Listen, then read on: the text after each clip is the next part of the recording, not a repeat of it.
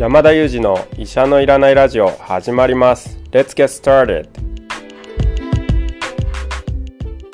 この番組はニューヨーク在住の医師山田裕二先生に健康にまつわる情報を質問し医者のいらない状態を医者と一緒に実現しようという矛盾した番組です。進行役は新里入子が務めます。聞きたいテーマや質問はウェブマガジンミモレでの山田裕二先生の連載コーナーへお寄せください。感想はハッシュタグ医者のいらないラジオでツイッターでつぶやいていただければと思います。本日もよろしくお願いします。まあ、そして救急車がすごいすいません。よろしくお願いします。大丈夫ですかね、救急車。本当にこのすごいタイミングで、やっぱりもう言いつけを守ってマイクの設定をした方が良かったっていう。いや救急車でも心配ですね。どんなね、症状なのか気になりますね。そうですね。本当に結構この通り多いんですよね救急車が。いや今はさまだほらコロナの患者の方も多いかので感染も広がってると思うので、はい、救急で救急車が来ても搬送先がないっていうのがもしかしたらまだあるんじゃないですかね。うん。そうですよね。まあだいぶ緩和されてきてるでしょうけどね。あそうですかね、ううんん山田先生ところで飛行機とか電車に乗っててはい。この中にお医者さんの方はいらっしゃいませんかっていう場面に遭遇したことありますか？あえっ、とですね飛行機はあの医師登録制度があって登録してるんですよ。で ANA の医師登録制度があるので私が医師だっていうことは飛行機内で知られているはずなんですけど一度も呼ばれたことがなくてあのちょっとそれはですね、まあ、呼ばれてもいいように勉強はしてあるんですけど、は呼ばれたことがなないんですね。で結構飛行機ってあの機器が揃っていてそれなりに、はい。なんか聴診器とか点滴とか結構いろいろあの搭載されてるんですよだからそれなりのあのことができるようになってるんですけどっていうかまあこの飛行機の話だけで私多分1時間ぐらいできちゃうんですけど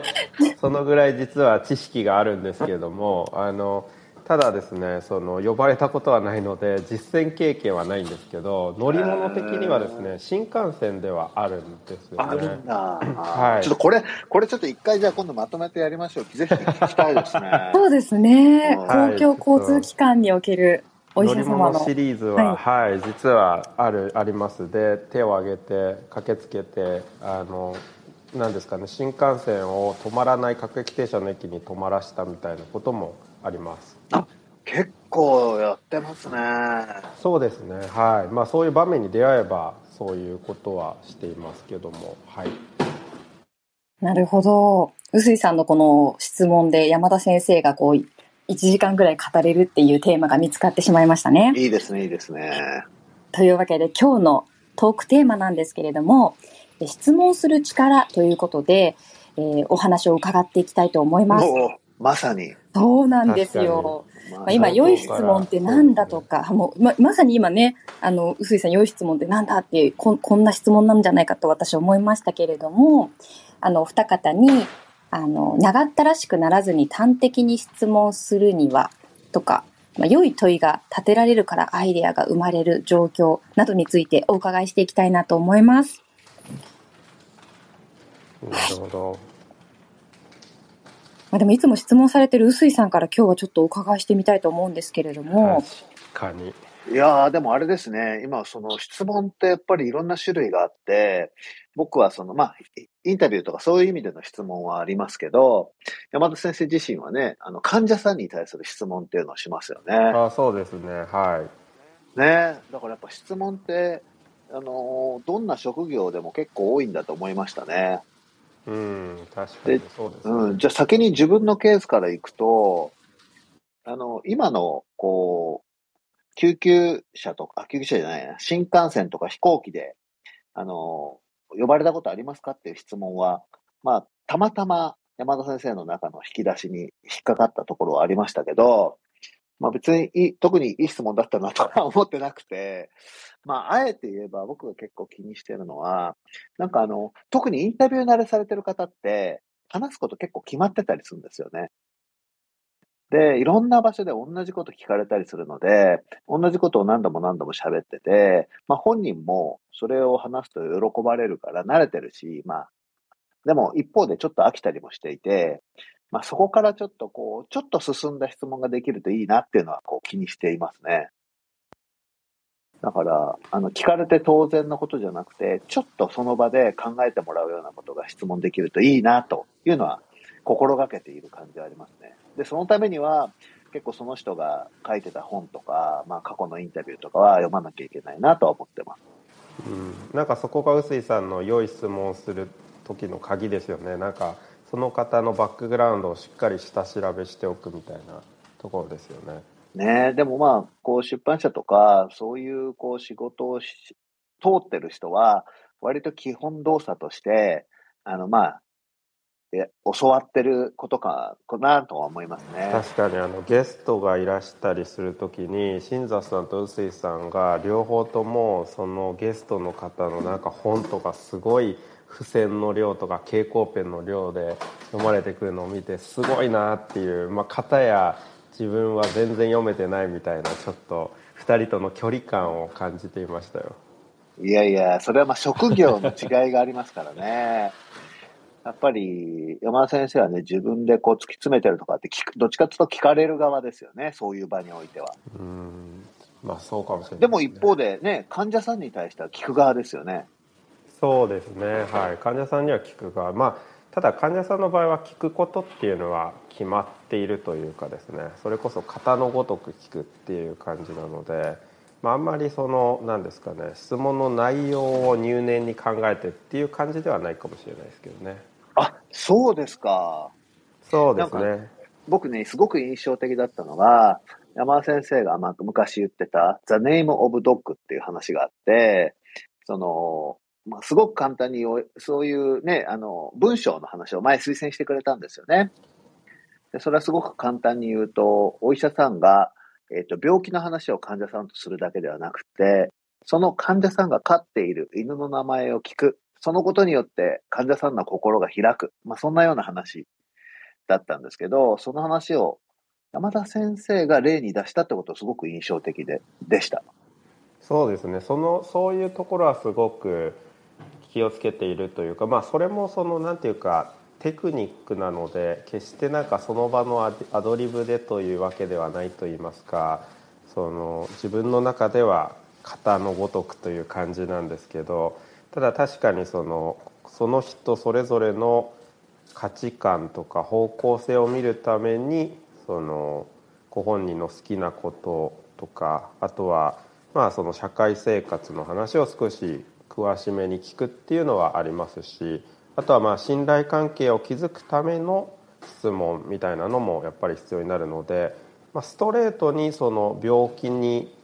対して病気を知るための質問だけではないというかあの病気から一見外れた質問も使うっていうのは確かに間違いないですね。あ、でも山田先生みたいに、今の老年医学もそうでしょうし、病気を総合的に、こう内科だけとか外科だけっていうよりも、まあ割と総合的に見ている場合って、質問の型って言っても、型がちょっと多いですよね。まあそうかもしれないですねその型を作る時に多分基本になるのがやっぱりまず人を見るっていう基本を忘れないことというか、まあ、人と出会って人を見ていてあの病、まあ、もちろん病気を見るために病気を見てもらうために病院にいらしてるケースが多いわけですけれどもでも私たちは病気だけではなく人を見るというかまあ木を見て森を見たみたい見ないなみたいなことを避けなければいけないっていうスタンスを常にこう念頭に置いておかなければいけないですよね。え、人を見るってどういうことなんですか？もうちょっと具体的に聞けると嬉しいですね。まあそのネーム・オブ・ザ・ドッグの例ではないですけども病気のことだけを見るのであれば例えば肺炎でいらした患者さんであれば肺炎の症状を聞いたりだとかあるいは肺炎のリスクになるようなことがなかったかっていうのを聞けば十分なんですけどもそうではなくてその人が大切にしていることを聞くとかその人の生活社会背景を知知ろうとするとかですね、まあ、そういう意味ですね。それじゃあ一方でその他のお医者さんを指導するケースも山田先生の場合あると思うんですけど、そういうこう、いわば雑談的なお話が得意じゃないお医者さんっていますよね。はい。そういう人にはこれ、この場合どういうふうに指導するんですか？やっぱりそれを一つの型にしてしまうっていうことなんじゃないかなと思うんですよね。雑談ではなくてあくまでそのフォーマットとしてもそういうことは聞くんですっていうことなのかなと思いますけどねまずは。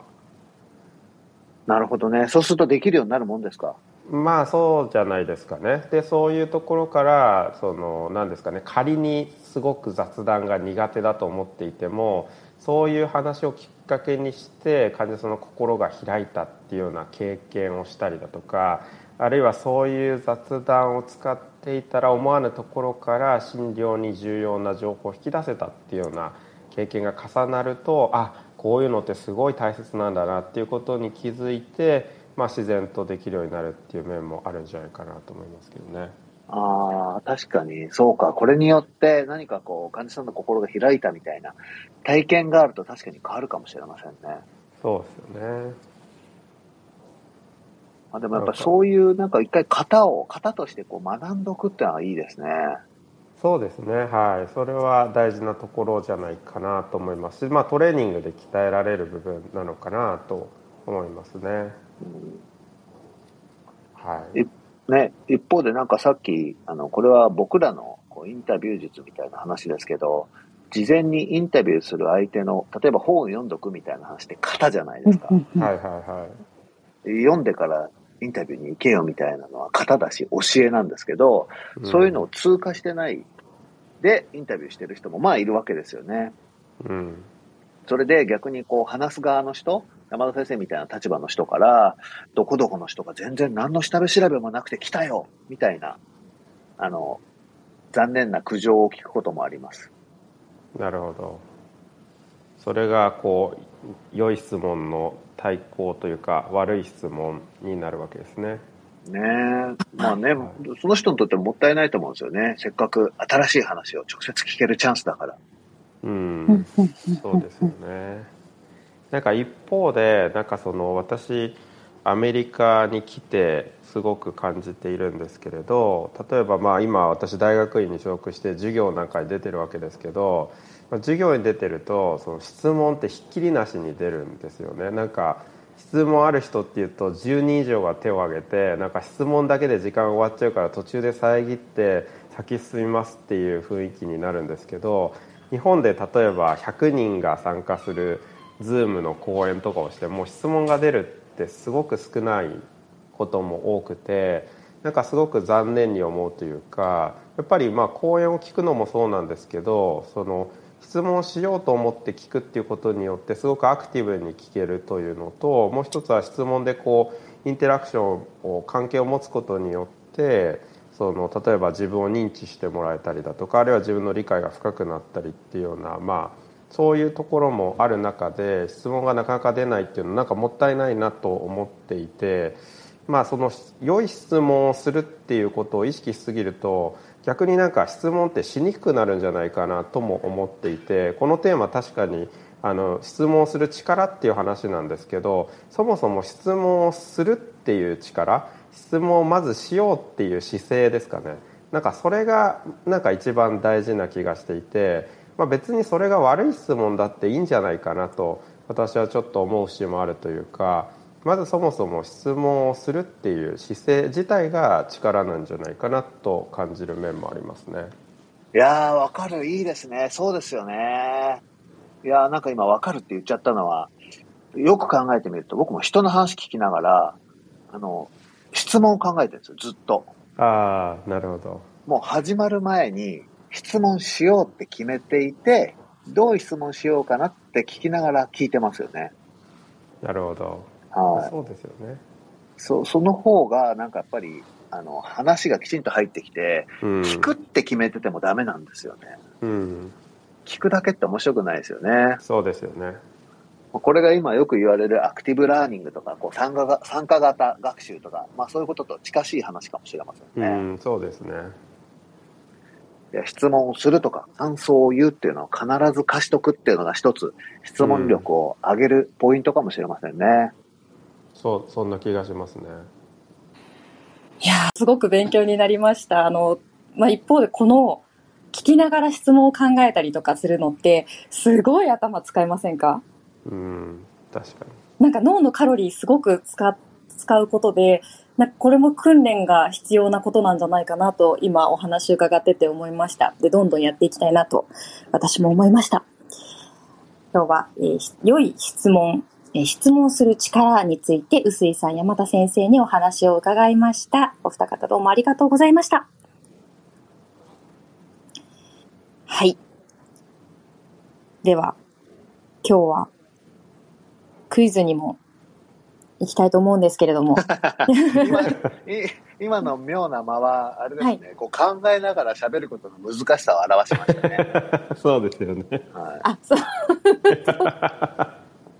そうですね。あ、ありがとうございました。そうですね。クイズに行こうかなと思いながら、あれちょっと間があるなと思い思ったりしながら、ちょっと進行していきました。今日はどうしましょう、臼井さん。私から。なんか、いや、新里さんの方から素敵なクイズがあるって噂を聞いてますよ。よろしいですか？医者のいらないクイズを。はい。これ以前ですね、山田先生と少し雑談をしたときに、山田先生がちょっとお得意だっておっしゃった、えー分野があったので、そこについてクイズを出させていただきたいと思います。そんな分野があるって言っちゃってました はい。はい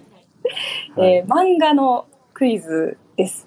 はいはい。えーこの漫画のタイトルをお答えいただきたいと思います。はいえー1994年から1998年の間に連載をされていました。えこの漫画のテーマは、学級崩壊や少年犯罪、家庭崩壊やマスコミ問題など、社会問題を子供の視点で描いてえ大ヒットした漫画です。そして、リボンという少女雑誌、漫画雑誌で連載されておりました。主人公の名前が倉田さなちゃんという、あの、こうチャイルドタレントの、えー女の子でした。これ山田先生、記憶に引っかかりませんか？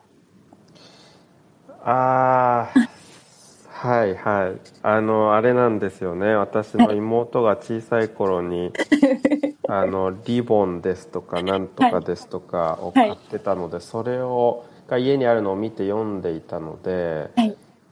そっち系ですよねそうなんです。その、ちょっと話を聞いていて、あの、他の分野よりもここがちょっと得意だっていうことを、あの、覚えていたので、えーこの度出題させていただきました。